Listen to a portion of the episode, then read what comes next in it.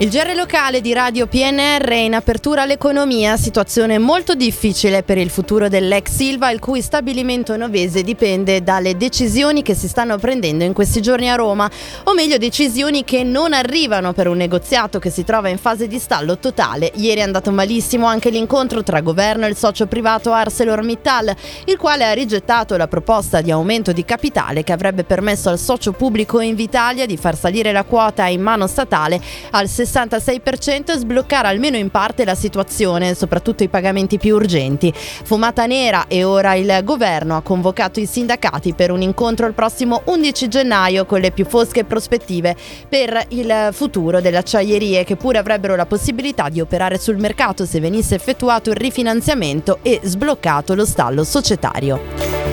Sono ben 77 i comuni rifiuti free della provincia di Alessandria su 158 dell'intero Piemonte premiati a Torino in occasione della settima edizione del Ecoforum per l'economia circolare di Lega Ambiente. Requisito è avere raggiunto un livello di raccolta differenziata superiore al 65% e una produzione di rifiuto secco non riciclabile inferiore ai 75 kg per abitante all'anno. Nel, nostro territorio ci sono eh, diversi comuni, l'attivazione della la raccolta porta a porta è stata la leva essenziale per arrivare a questi risultati.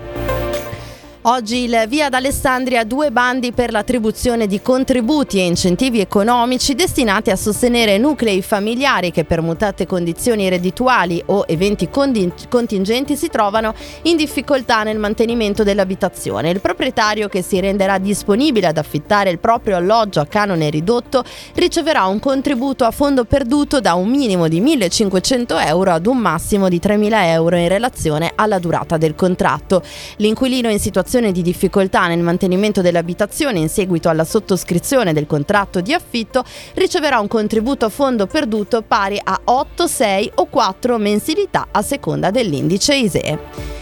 Infine il basket, gara decisiva questa sera ad Istanbul per il Dertona contro il Galatasaray per gli spareggi play-in per l'accesso agli ottavi di finale della Champions League. Un'arena da 16.000 posti e uno dei pubblici più appassionati d'Europa saranno l'ambiente non facile in cui la squadra allenata da Walter De Raffaele dovrà vincere per assicurarsi la disputa della terza gara in casa. All'andata infatti i turchi tra i favoriti per la Coppa avevano vinto sia pure di un solo punto a Casale Monferrato. È tutto in redazione Massimo Prosperi e Stefano Brocchetti. Gli approfondimenti su radiopnr.it, ora gli aggiornamenti con Trebi Meteo.